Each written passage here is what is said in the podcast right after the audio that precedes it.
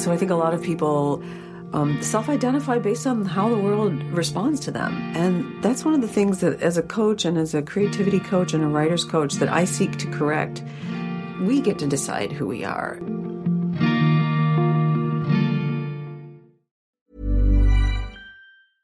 Hey, I'm Ryan Reynolds. At Mint Mobile, we like to do the opposite of what Big Wireless does. They charge you a lot, we charge you a little. So naturally, when they announced they'd be raising their prices due to inflation, we decided to deflate our prices due to not hating you.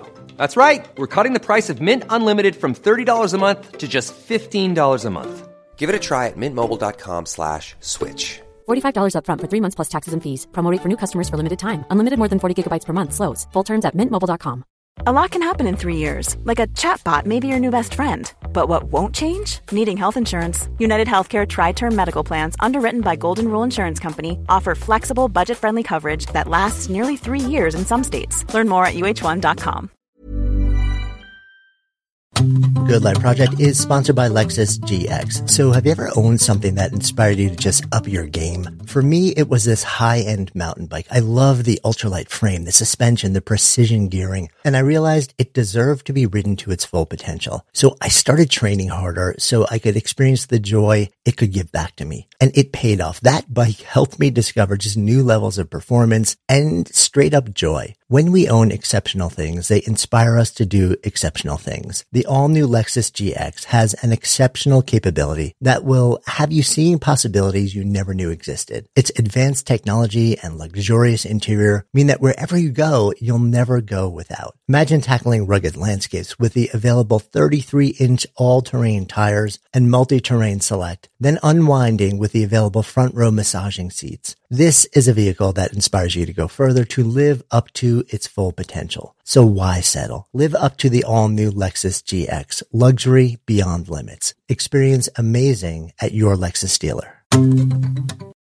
In a recent conversation with uh, Jeff Goins about um, finding your calling, this interesting term, portfolio life or portfolio career, came up and we went deep on what that is and what it really isn't. And um, it's it's being used these days to describe a career where you blend a series of deep interests or passions or things that you feel very called to to form a path through life where you're driving your living and spending a lot of your time doing a wide variety of different things, or sometimes just a handful of different things, sometimes complementary, sometimes entirely different. Cynthia Morris, who's this week's guest, is a really fascinating, and compelling example of this. A world-class writer's coach and workshop facilitator who, who leads workshops around the world. She kind of kept a secret, which is that for a very long time, she's been an illustrator, not just an illustrator, but a really gifted illustrator. And it didn't start out as her thinking that she was actually making illustrations. In her mind, she was just doing what she did to take notes as she learned throughout the world. But more recently, she's made the decision to step into, to own, to call herself an artist. And today's conversation tracks that journey that I have a feeling many of you have been either trying to figure out how to embrace or thinking seriously about stepping into. I'm Jonathan Fields and this is Good Life Project. Hi, Cynthia Morris. Hi, Jonathan Fields. So, how weird is this to be sitting, ha- hanging out, and actually interviewing? Or it's not an interview, but having like a real conversation that's recorded for the podcast. I think it's kind of cool because it's a completely new setting, and I'm all for new situations and new settings. Okay, so here's my chance to um, ask all the weird, inappropriate questions of people that I've known for a fairly long time on a friend level and now a colleague level but I never like drilled into your past because I never had an opportunity to sit down and grill you for real. Thanks for sending the questions in advance. I'm re- I'm ready for this. there are no que- Oh, wait, you got the fake questions? That's so cool. now for the real ones. Okay, let's go back in time. So right now we're hanging out. We're in New York City, recording studio. You are, we're going to get into what you're doing now, but you've got this really cool blended career where you're helping people, you're making exquisite art, you're traveling around the world, you're writing. Um, and I want to, I want to get to how that all threads together, but let's take a big step back because I want to know what was Cynthia Morris, the kid, like, and where, where'd you grow up? I grew up in Ohio. Where? Just outside of Toledo in Sylvania. What was that like? uh, bucolic, quiet. Um, my family lived outside of town, outside of the subdivision. So on an acre of a property with a big garden in the back. So I had a life that was always, I was always just on the outside of things. I went to Catholic school where I got very good training in how to, um, sit still and As I'm watching your knees like bumping up and down here, it's like, learn my grammar. I know my grammar, hopefully. so what else did you get good training in?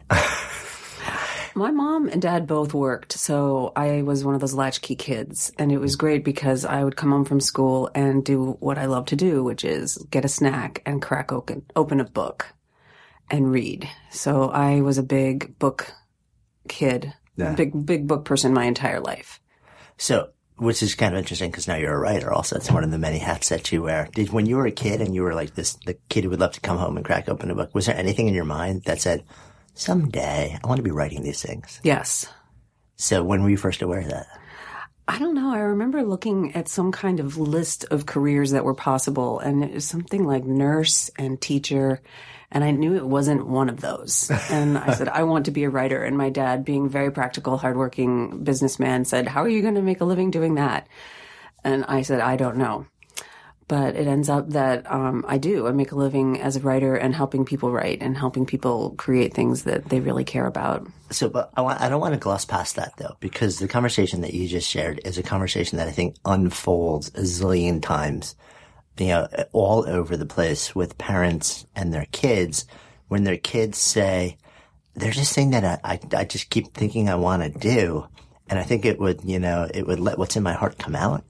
And, um, and the parent is thinking, okay, you know, we're both working and we've got, you know, two people working, like hardworking people, solid jobs, nine to five, nine to seven, nine to nine, six days a week to put a roof over the house and, you know, like food on the table, you know, and we're doing that so that our kids can have more opportunity than us. And then kid comes and says, well, I want to do something where the parent perceives, perceives it to be potentially less opportunity. Mm. So how does that, like, take me deeper into the conversation and how it, how it unfolded, maybe on a more ongoing level in your family or your life?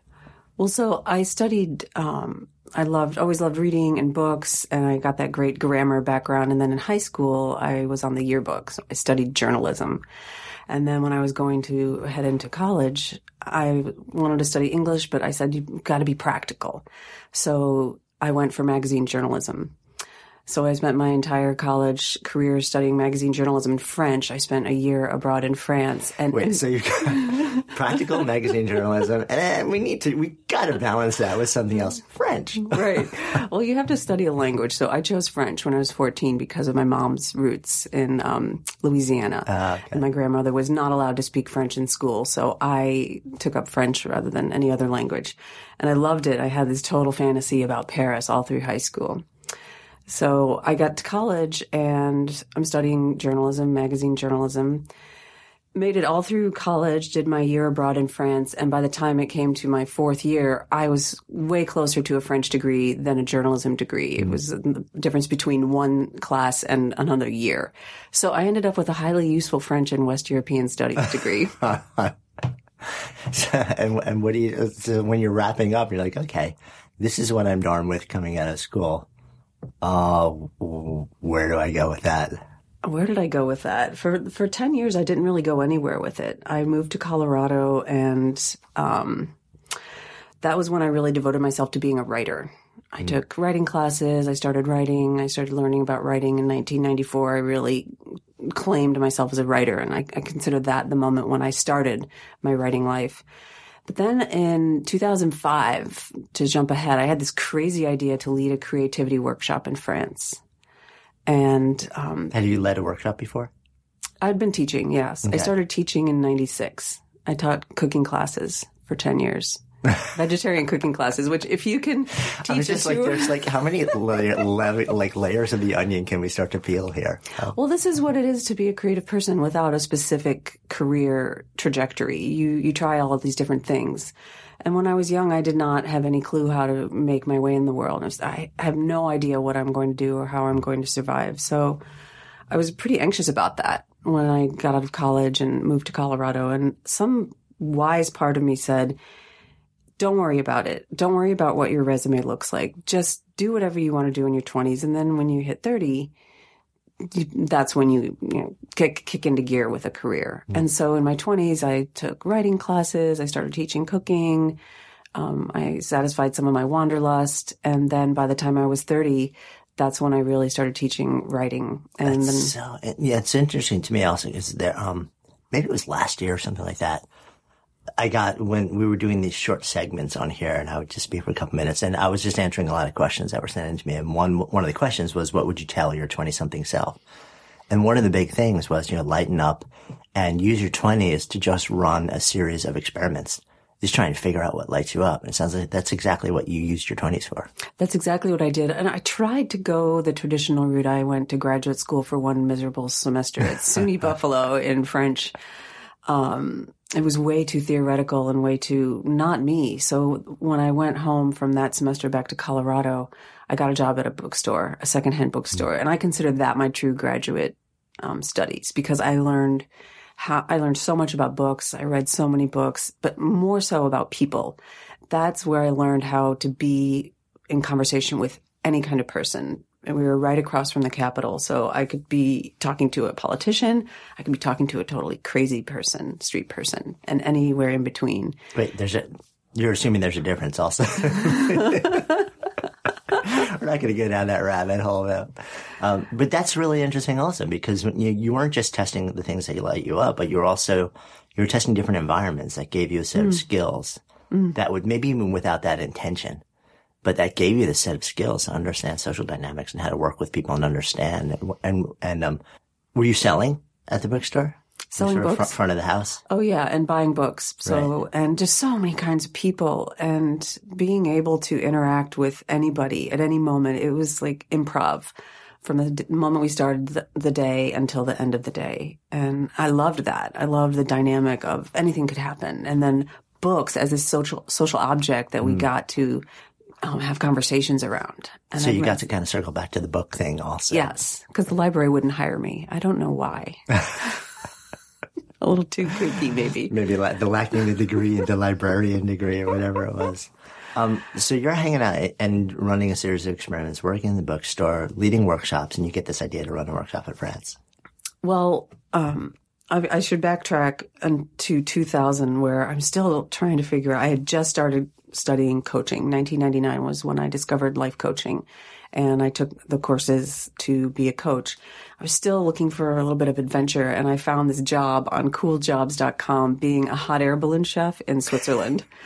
So I applied and got the job and went over there. And it was one of the most difficult jobs I've ever had, but it got me back to Europe. And when I was in Paris in 2000 in the Père Lachaise cemetery, I had this realization, wow, I speak French. What am I doing? I actually know how to speak French. And I made a vow that I would go back to France every year after that.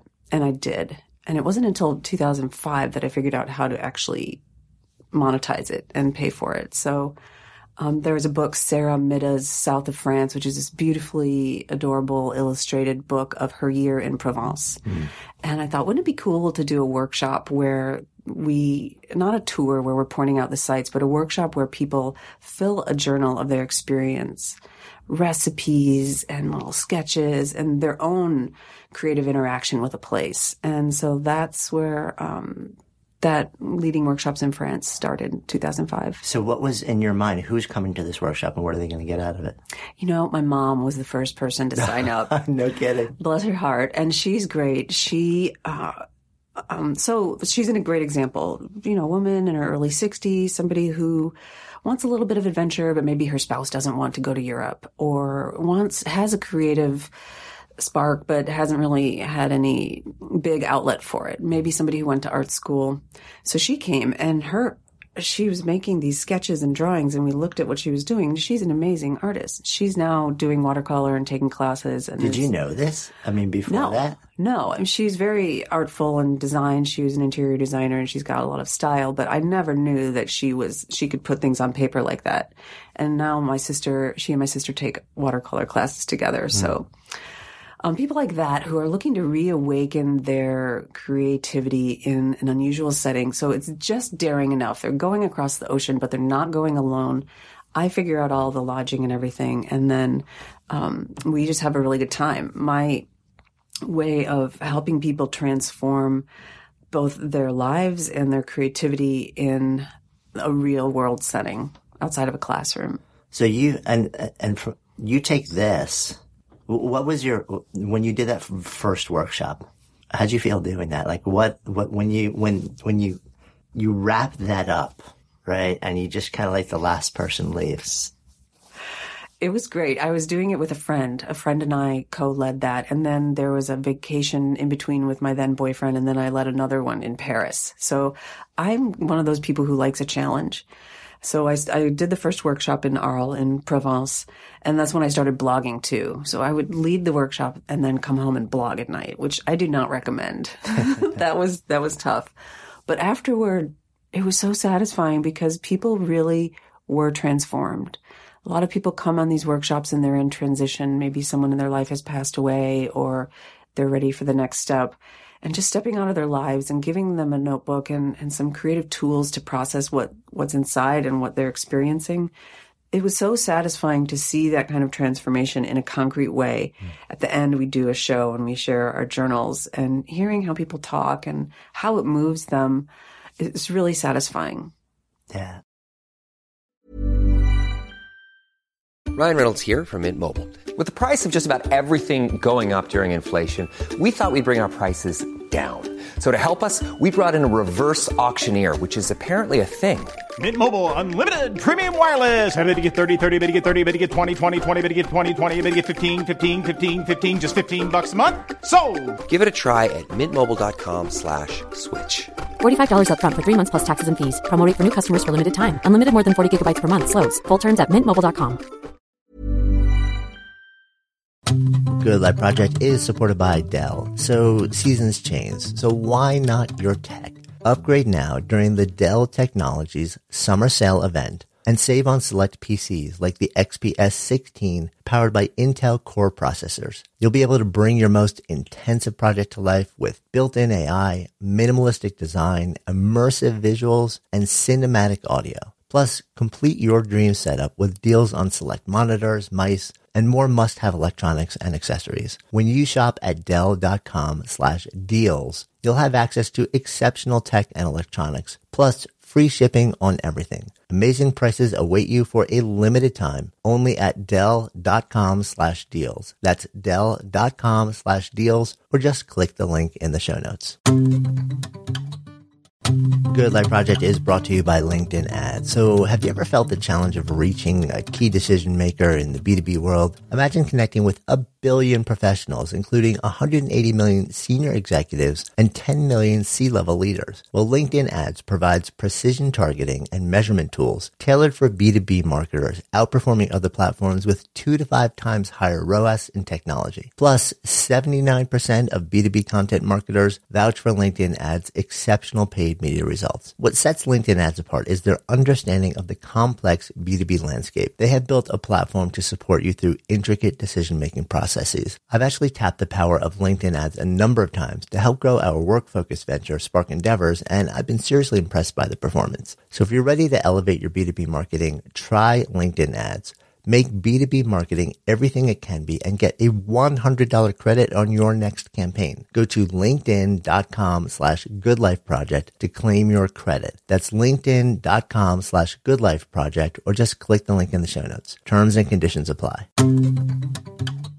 Good Life Project is sponsored by Lexus GX. So have you ever owned something that inspired you to just up your game? For me, it was this high-end mountain bike. I love the ultralight frame, the suspension, the precision gearing, and I realized it deserved to be ridden to its full potential. So I started training harder so I could experience the joy it could give back to me. And it paid off. That bike helped me discover just new levels of performance and straight up joy. When we own exceptional things, they inspire us to do exceptional things. The all new Lexus GX has an exceptional capability that will have you seeing possibilities you never knew existed. Its advanced technology and luxurious interior mean that wherever you go, you'll never go without. Imagine tackling rugged landscapes with the available 33 inch all terrain tires and multi-terrain select, then unwinding with the available front row massaging seats. This is a vehicle that inspires you to go further to live up to its full potential. So why settle? Live up to the all new Lexus GX, luxury beyond limits. Experience amazing at your Lexus dealer. I think there's so much power also to, I mean, getting people out of their heads and, and expressing themselves with their hands, you know, through actually making something physical. And then you add that also, there's so much power to removing somebody from their physical environment you know, and kind of dropping them into something which is, even if it's not far away, it's, it's very different. You know, it's geographically, it's just everything about it is different. Um, and I think probably like even a different language just sort of reinforces that. It's that alone, I think makes a profound just shift in your state. Then when you add in some sort of intensely creative process that really makes something external that's sort of an emanation from you and you do it in in a safe place with other people. I mean, I think it's an amazing experience that so many of us don't even think about experiencing. Yes, it's very much out of their comfort zone. And I've been doing it long enough to realize that it's only until day three that they kind of land mm. and feel a little bit more comfortable. But the way I help ease that um, discomfort is I wrap everything in beauty and sensuality. So we have really beautiful food and, and really beautiful. Um, I have a, a wow kit that I give everybody at the beginning to make things sensual and pleasurable so that they have that aesthetic comfort and joy while they're in this, you know, Paris is where I usually lead them. It's pretty intense cities and there's a lot happening. So yeah. I try to make it easy without coddling them. They have to figure out how to make their way around, and um, I give them a map and send them. One of the things that they have to do is get lost. Yeah. So, and that's when they become empowered.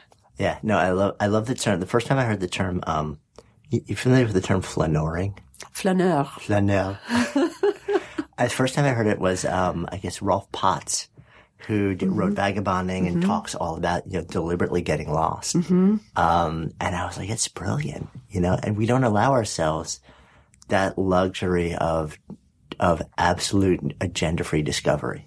And it's even worse now with the phone because everybody is now facing yeah. phone. If you're lost or you want to find yeah. something, just look at your phone. And what does that do? It's a super handy tool and I use it as well. But if you've got your face in your phone all the time, you're really missing what's going on around you. And that is a real danger to our creativity because A, we're, we're learning how to be reliant on something other than ourselves instead of our senses that's a loss. That's a serious loss.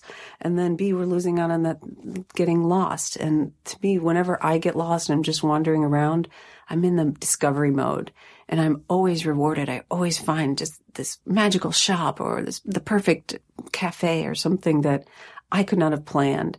And that's what I'm seeking when I go out into the world. And I've just been wandering around all morning in New York. I even yeah. biked around. So things that push me out of my comfort zone and um, I feel a thrill and a power after but, I do that. But there's this psychology, right, that says lost is lost is wrong. You know, like I once was lost, but now I'm found, right? So the goal is to move from being lost to found. You know, like, and that's kind of what, what we're taught where there's, there's, there's not a lot of sort of identification of there's a, there's a, a gorgeousness, there's a beauty, you know, there's a creative power in deliberately creating scenarios where you're completely lost and you don't know, you, you have to figure out the language, the place, whatever it may be. And your goal is not necessarily to be found or to find your way through. Your goal is just to be as present as you can be while you're there. Well, it's about not knowing and not knowing is the ultimate creative yeah. power and and yet everything in our adult lives tells us that we should know. We have to know everything, know where we're going, what we're doing, what our why is, what it's all about. But in the creative act, when you're making something, it's surrendering knowing. It's surrendering um, having everything figured out. And you wrote about you wrote a whole book about this uncertainty, and it's really something that we have as children that artists and creative people tap into daily, not knowing, being clueless Yeah, and I think we're we're judged for being in that place. We judge ourselves internally because it, it, it just feels bad internally for most of us. We've never equipped ourselves with the tools to actually be able to stay there and say, "Wow, there's amazing stuff that's happening here. There's possibility within the window of uncertainty that does not exist once you create certainty." You know, and and that possibility is where like the amazingness happens. And then we we I think we were being judged from the outside in also just societally people are like well you're if if somebody comes like if other people say oh cynthia oh she's lost they're not saying that as a good thing Well, true power is our resourcefulness. So whether you're lost in the world or lost with your career or lost with, I just don't have access to a resource, the real power is in being able to figure it out and trusting yourself. Like if I'm lost in New York or any other place in the world, I trust that I can make my way home. One time when I was in London, I was really, I was in my early 20s and I somehow spent all my money on a phone card. I had no money. I had no subway pass and I had to walk across the city to the squat where I was staying. It took about five hours and I had an A to Z map and it was page by page making my way across. After that, I'm cool anywhere. I, I can do that, I can do anything. And that taught me. But if I had had the phone or if I hadn't had that experience, I would not have gained the self trust that no, that has taught me that I can pretty much make my way anywhere. So I really want people to, if I had my way and I had a magic wand, I would say pocket your phone, shield, you know, sheath your device so that you're not constantly relying on it. I think you're real, we're really at risk of losing that self trust and losing touch with the world around us. yeah no i i so agree and it's just and losing losing touch with not just a creative vein but also um the the ability to just um to to drink in so much of life without having to lock it down. You know, I think there's there's so much suffering in the quest of security of locking it down. What do you mean by that? But we sort of define comfort as knowing what comes next. Oh. And so to the extent that we're comfort searching beings, we want to create as much knowing what comes next as humanly possible. And that's supported and it, we're taught that, that that's what, what you aspire to. You get your solid job. And like when your parents were saying to you when you're a kid, you know, well, that's, that's great, you know, but you know, you, you've got maybe do that on the side because you need something secure. You need something where you know the paycheck is coming every two weeks. And I don't begrudge that to anybody. Like, as, I mean, it's so interesting because I'm a parent now. So, you know, there, if you ask any parent, what do you want for your kid? Oh, I want them to be happy. But that's actually a lie. That's not the first thing any parent wants for their kid. The first thing any parent wants for their kid is for them to be safe. And resourceful.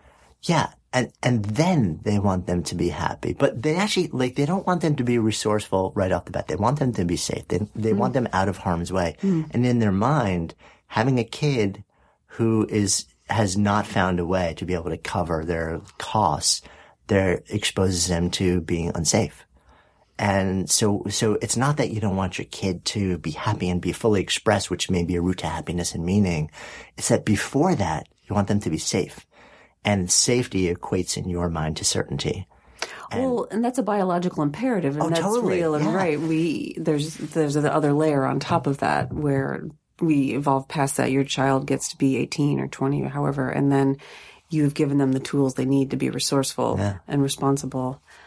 Um, but I think it's an interesting question, like balancing that everyday comfort and everyday exploration, adventure, discovery. And not everybody is like that. Not everybody has to be on the edge of being challenged and discovering. For me, it's how I live and how I experience the world is directly linked to how I make art and how I create. And it's always being just on the edge of being able to execute something or being able to do it. And that's, I, I so agree. And, I- and I think, you know, what I, the phenomenon I was talking about as a parent, I see myself doing it all the time and I very deliberately try and dial it back and say, you know, give the kid room to breathe, give the kid room to make mistakes, give the kid room to fail and feel what it feels like. Give the kid room to actually go out and get on a subway in New York and deal with, you know, um, that, those, those moments, you know, without wanting to them to be in harm's way or whatever it may be. But at the same time, to feel like, you know, to give, give her the gift of then stepping the steps out of the subway on the other end, you know, the first time she rides it and saying, just feeling inside, yeah, you know, I figured it out and I'm okay. And every time she does that, she gains power. Yeah, absolutely. And I think we take that away a lot. And even as adults, we take it away from ourselves. Um, and, but I like what you were saying about just this, it doesn't, you know, we're not talking about taking big risks. Talking about just little moments that allow us to just be in a place of uncertainty, of unknowing throughout the day, every day. That, you know, and every time you survive that, you know, and you go beyond surviving, but actually realize, well, actually something cool came out of it. I think that's when the magic happens. That's when creativity explodes. True. Um, so Paris. um, you have since then run a, a, lot of different workshops and you've built this really fascinating career. And, um, it's something where it's interesting. Uh, there's one other thing that we haven't really talked about that I want to bring into the conversation, which is that you're, so you're a writer. We know that you're a, you know, a devout reader and, and that inspires a love of writing and the craft of writing. And then, and then you're fascinated by human behavior and helping people become and be and create. And that leads you into the world of coaching and, and you start to blend these things. You're also an artist in different ways. So those journals or the, the things that you were helping people create in Paris.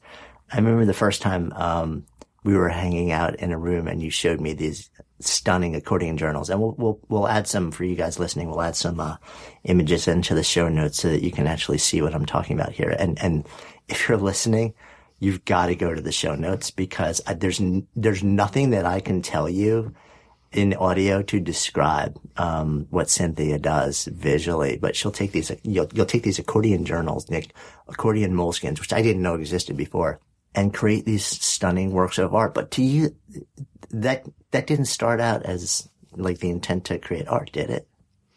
No, the the premise behind my first workshop that I led in France was creativity plus travel equals transformation plus coaching equals transformation. So if we come out into a situation where we're I'm guiding the conversation through the journal process and um, guiding people to be aware of what they're experiencing, they're going to leave transformed. So I'm leading these workshops and I'm filling the journals as well. And I started liking it more and more. I'd been filling handwritten journals for since 1994, and that can just get boring, and you're never going to necessarily go back and read through the whole thing. So I started filling the journals on my own. Um, for me, it was a way to play and be creative without having to be good or it having to go anywhere. So since I say I started around 2005 with that, and I've got about 45 journals filled now. And it's the impact that it had on me was very meditative, calming, grounding, being in the moment, being present with what's around me, but also in touch with what's going on inside me. The journal is kind of a translator between me and the world. And then slowly improving my craft. When I look back at my first drawings, they're definitely sketchy and hesitant and um, sketchy and hesitant. And now my line is much more confident. But it wasn't until I finished my novel and published that in 2012 that I kind of opened up a ton of bandwidth to be able to focus more on the art making.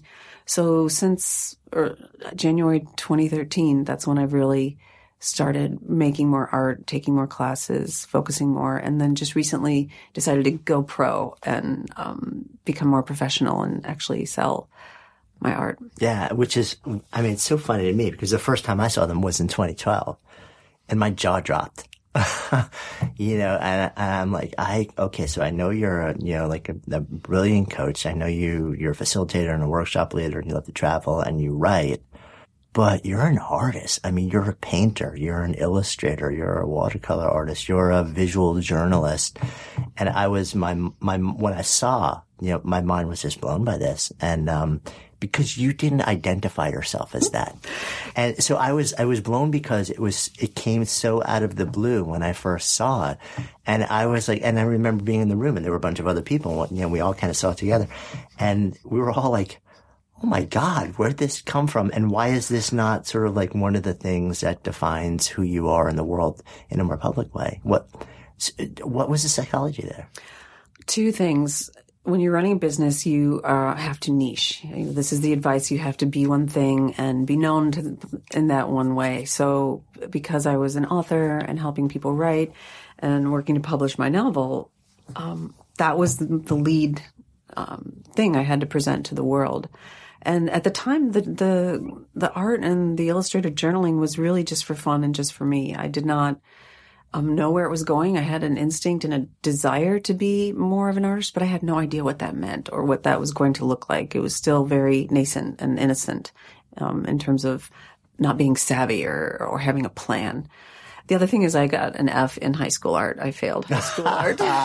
so, so you had like your high school art teacher on one shoulder saying, you suck, you're not an artist, basically. F.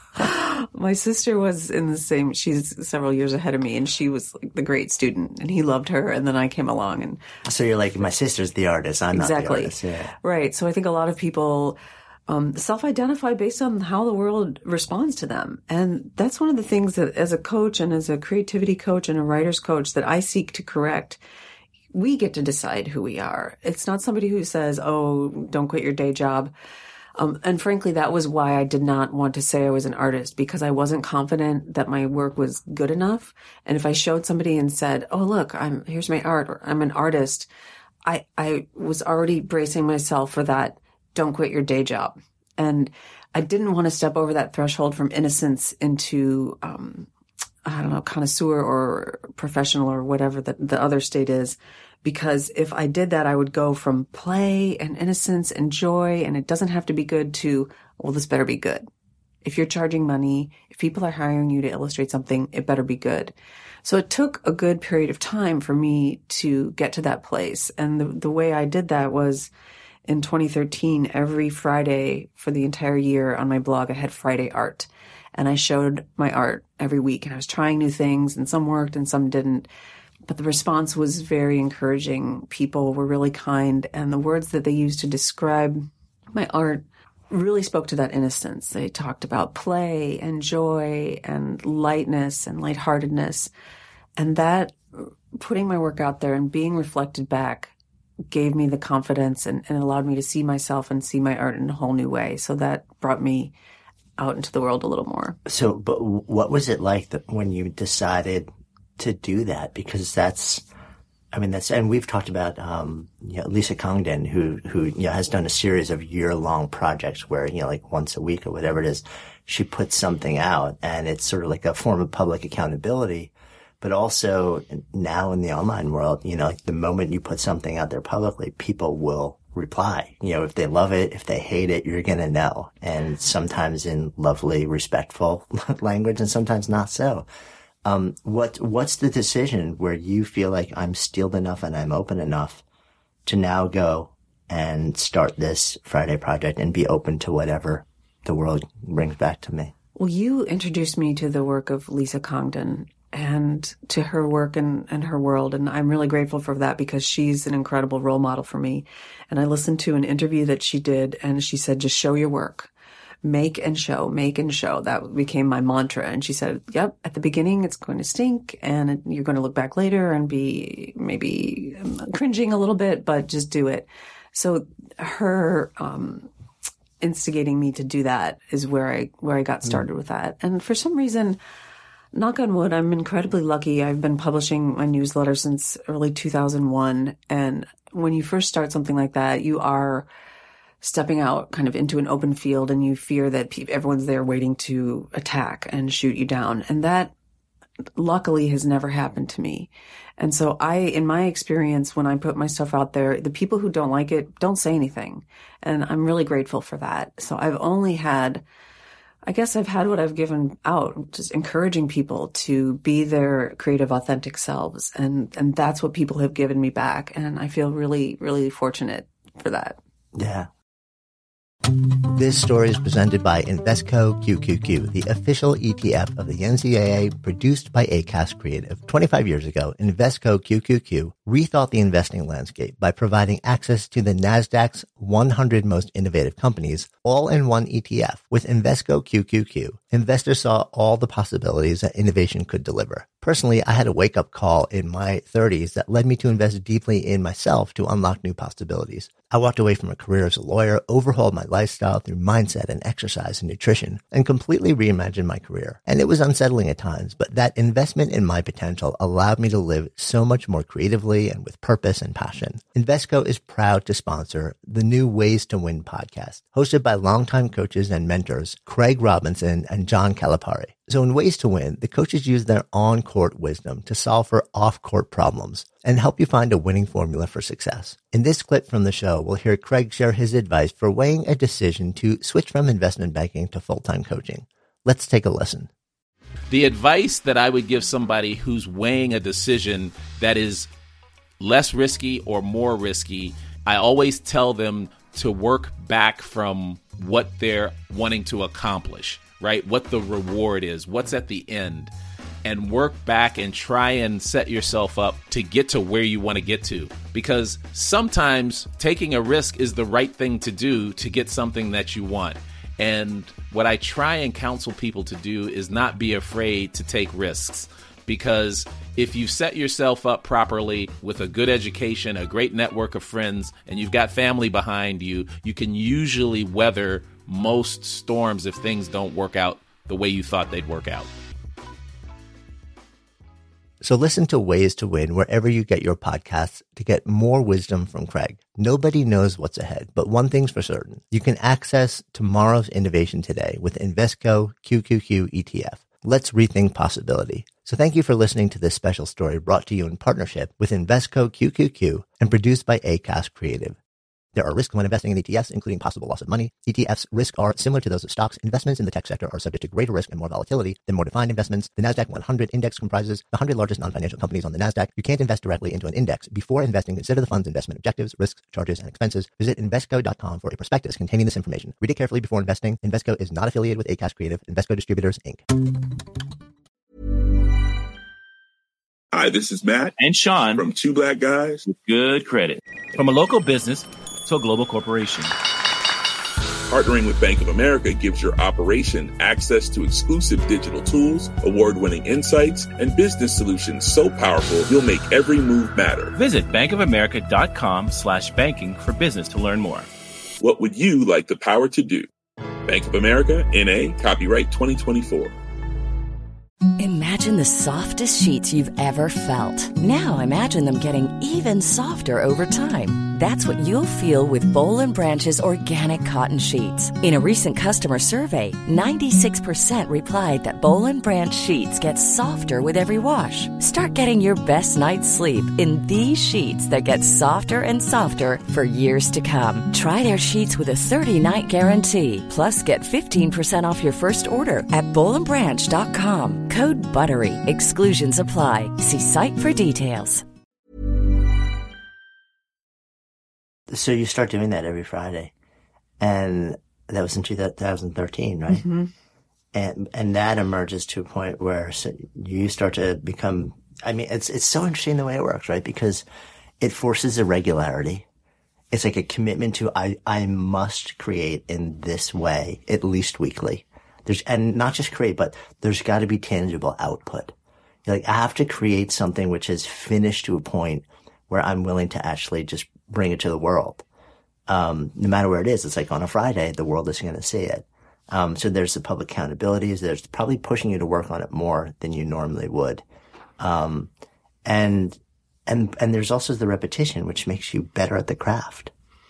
Well, I was doing what you would call a series of experiments. Mm. And so there was um, I, I, when I sit in in a session at a conference or something, I take visual notes. They're colorful, and I'm playing with hand lettering and yeah, little they're, sketches. They're stunning. They're fun. what you call visual notes, people walk by and they look down and they're, they're like, "Oh my god! Like sell that, just or can I buy it? It's amazing to see what you do." Oh, thank you. Um, and then just little illustrations and then abstracts. So for me, it was a playground to try different things and to see what I really liked. And the, the visual note taking, you could also consider that graphic recording.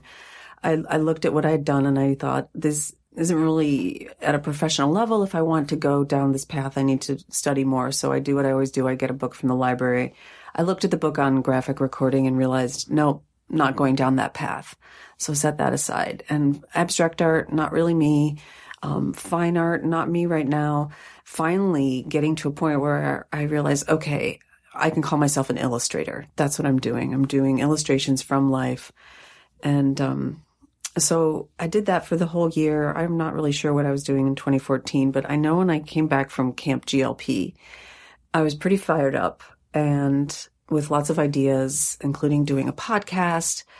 And the thing is about running your own business is that is incredibly creative. It's very creative. You're always problem solving and making things and, and figuring out that blend. And I got very stimulated in that way toward doing more for my business original impulse. And then I said, wait, what about the art? And I sat myself down and I said, what do you want to spend your time doing more of? So I wanted to, if in terms of building more for original impulse or building my art, the original impulse is your your coaching brand, and, coaching workshops, and yeah, right. which I love, and I'm not done with that by any means. But if you're going to build something, add something new, creating something new, it was to make art, and that's when I said I'm going pro with my art. And almost immediately, I had a paid illustration job where I had to learn how to um, figure out a contract, an illustration contract. And since then, I've had commissions and also been hired to illustrate a book. Wait, so what happened? I think a lot of work behind the scenes. So remember tw- 2005, that's 10 years of quietly noodling away in my journal. 45 journals, um, lots of art classes, which usually make me cry, but I often learn something. And then, um, being out there in the world. So the people who hired me to to do illustration for them saw me either taking notes, visual notes, or saw my work on my website. And that's what Lisa Lisa Congdon's example was. If you put it out there, you're going to attract people who see your work and are interested and it, it creates something. So I'm always encouraging people to just try it, put it out there. You're not going to attract anything if you're just hidden in your cave. I, actually I was in my cave for a long time before I showed people. Um, so yeah, and which is, you know, you're the overnight sensation that only took 10 years, which is about what it takes. your average person. But what was it? What was the moment where you decided, cause you said, you know, in 2014 at some point, you decided I'm turning pro. What made you feel inside you're ready? I love making things and putting them out in the world, launching things, either a workshop or launching my book, or I've just made another product. Like all the problem solving and creativity that goes into a project, that's my sweet spot. So all the practicing and playing is great. And then I, I get to the point where, well, I can either write another book now about, about writing and creativity, or I can do illustration and, and, and start making things like cards and posters um, actually have an illustrated book that I want to do after I finish this other one. But um, so to me, I work on a project basis. I don't have goals like I'm going to be a famous illustrator. I just like to work on projects. So that that's what sparked me. What's the next project? Mm. And what's the next project I'm going to work on with somebody else and get paid for? That's, I like that blend. Yeah. The, because the working with somebody else is a big piece. I've been running my own business since 1999 and I love it. I love the control. I love the freedom to make things. And I also love collaborating, collaborating with other people, um, challenges me. It brings communication skills into play. It, it's, that's, I feel like my next level of creative growth is really collaborating with people. So from, you're working on a book right now, an illustrated book. And that, from my recollections, that was kind of like a dream book also. like for your first sort of like seriously paid pro gig as an illustrator. Yes. Um, and you recently also just showed me you're starting to create your own product, also your own illustrated product. There's some really cool stuff that I'm sure you'll be, will probably even be out and on the market by the time that this airs. Um, and at the same time, you've got this, you've got original impulse. So you've got this really fascinating blend of um, high level coaching, uh, high level travel slash creativity slash personal transformation workshop facilitation around the world that fills your Jones to create, to learn, and to travel, and to you know facilitate transformation. You're an art artist, capital A, pro artist, who's now getting paid for her work and collaborating on projects. Um, you said that you made a decision about how you want to spend your days. So what did what did your day look like when you said this is how I want to spend it and and um how close are you to closing the gap to the way you spend it now and that? Well, this is something that um, I experience with my clients. I, I, call it getting on the coaching cloud. We sit up on a cloud in an hour conversation and we plan things out. And here's how it's going to go. I'm going to write from this time to this time and I will create and that doesn't really actually play out. Maybe it will play out for a week, but we're much more fluid than yeah, that, which goes back to that self trust and the, the desire. Like, I'm hungry for making art right now. Um, now I'm hungry for this. So what I do is I have my client calls set up in a certain um, structure during the month and the other work that goes into running a business. And then on alternating weeks, I'll have studio time. So that's, that's how I've got it now. And it, it does have to be pretty fluid and as you launch a product, you get more into the, the outward facing marketing and all of that. And I found I, I really miss studio time. So even just going into the studio and playing with color helps me. It's, it's a real soothing thing. So I don't have it figured out. I have a lot of the major pieces in place and I'm always turning the dials and always having to be fluid because that's what people, when we see, I'm going to write nine to five every day or I'm going to do it this way there always will be something that's going to pop up. There is never a normal week for anybody. Right. Okay, so how is turning the dials every day not having it figured out? Well, what I have figured out, it's not a set schedule. And that's right. what I think people, we make the mistake of thinking we're going to have a set schedule figured out and then follow that. What we really have to have figured out is that inner awareness of what to do next. And especially when you're self-employed, there are a million things you could be doing.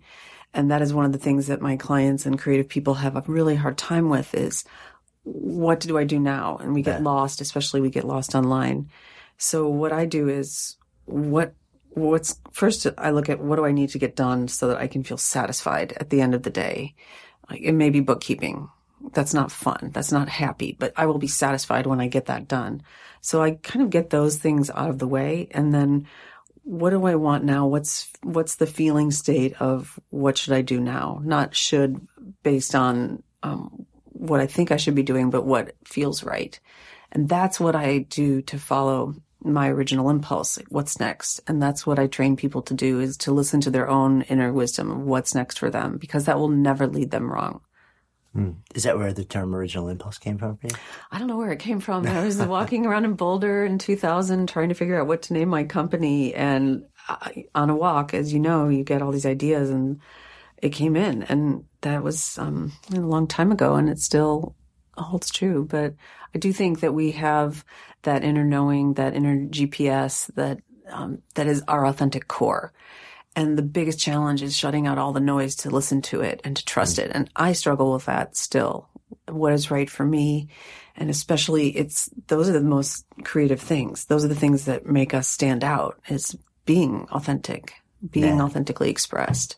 I think so many of us struggle with that in such a major way. I know I do. It's hard. Um, it's really hard. And also, you know, one of the things that I've come to realize, um, is that very often as you move through life, um, your desire to be fully expressed in alignment with the fiber of your being, assuming that you even have a clue of what that fiber of your being is, you know, however, however you define it. Most of us don't. Most of us are so tuned out to who we really are and what matters to us and what lights us up. But even if you do, um, and tell me if you've experienced this too, either yourself or just with people that you've worked with. When you start to move into life, your desire to have to put that as like the core of where you put your efforts very often starts to conflict with deeply held values. And, and the, and the main value that I see it really butting heads with is, you know, with every decade further into life that people get is the, the, the need to feel like you are providing for yourself or for your family. And, and, or even if, you know, if you don't, if you don't have a partner or kids, maybe your parents that are supporting you or just, um, you know, that we, very often the values evolve so that financial security on some level becomes a really strongly held providing in some way value. And, and then we feel that that conflicts pretty strongly with our our deeper desire to be fully expressed in who we are and devote the vast majority of our time to that thing. And um, that that's not an easy dance. No, because if you speak up and speak out, stand up, you're a, you're a target, Yeah. and you, people may not like you. And I think there's that that primal tribal impulse to be liked because then we're going to be safe. But the people that I respect and admire the most are people who are so of themselves and so willing to express their complete true voice and true nature. And um, so I look for those people, and they're I call they're just so out, not necessarily out there, but they're um, the, they're kind of extreme. One of the one of the first people I can think of in that regard was Tim Ferriss. He's so extreme. He's a nut. He's a total nut, and I love him because he was so willing to say things that um, not everybody's going to agree with, or people will think they're stupid or ridiculous. He doesn't care. He's just so in it. So I look for people like that to as examples of oh yes, there's a person completely of himself or herself, and that's a model for me to do that. And I'm not even close to being as fully expressed as I would like to be. So I'm not, I don't want to put off the impression that I've got it all figured out. I think none of my, I, I don't think I've ever believed anybody who said, yeah, I've got it dialed in, man. Totally good. Figure it out 100%. I'm like, you are delusional.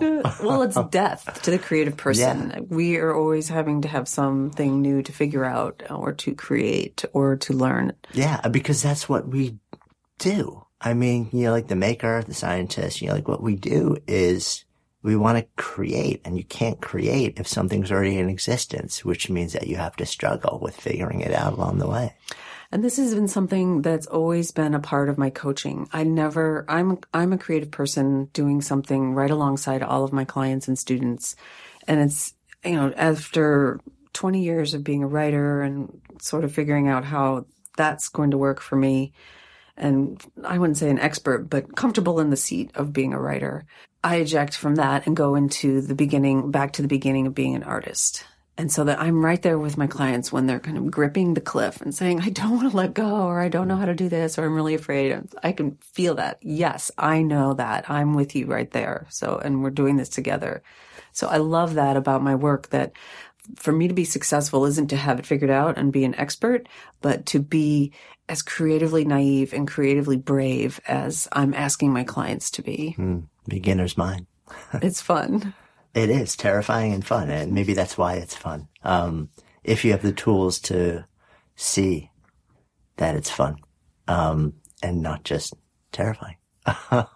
I feel it in my body. I feel it very viscerally. Like I rented a bike in New York this morning. I would never have thought I could pull off biking in New York, but when I did it in London, that was the total big, like one of the biggest life thrills I've ever had. So I'm walking along, I passed the bikes and I, I even went to rent one and said, no, don't do it. I walked two blocks and I was like, really? You want that thrill? And I went back and I got the bike. So I've ridden a couple times around the city this morning that is the same kind of thrill I get from putting something out there in the world in a creative vein. Mm. So, what scares you most right now? Um, being timid. Um, I the next kind of the next genre of creativity is doing more videos in kind of a stand-up comedy vein, more monologues and rants about things that I um, believe and want to share. The thing that scares me is not having the courage to do that. So, how do you handle it? I get really good buddies, uh, mastermind partners who help me and hold me accountable. Um, about four years ago, I did a weekly video show called Juju Infusion, and I did that for six months.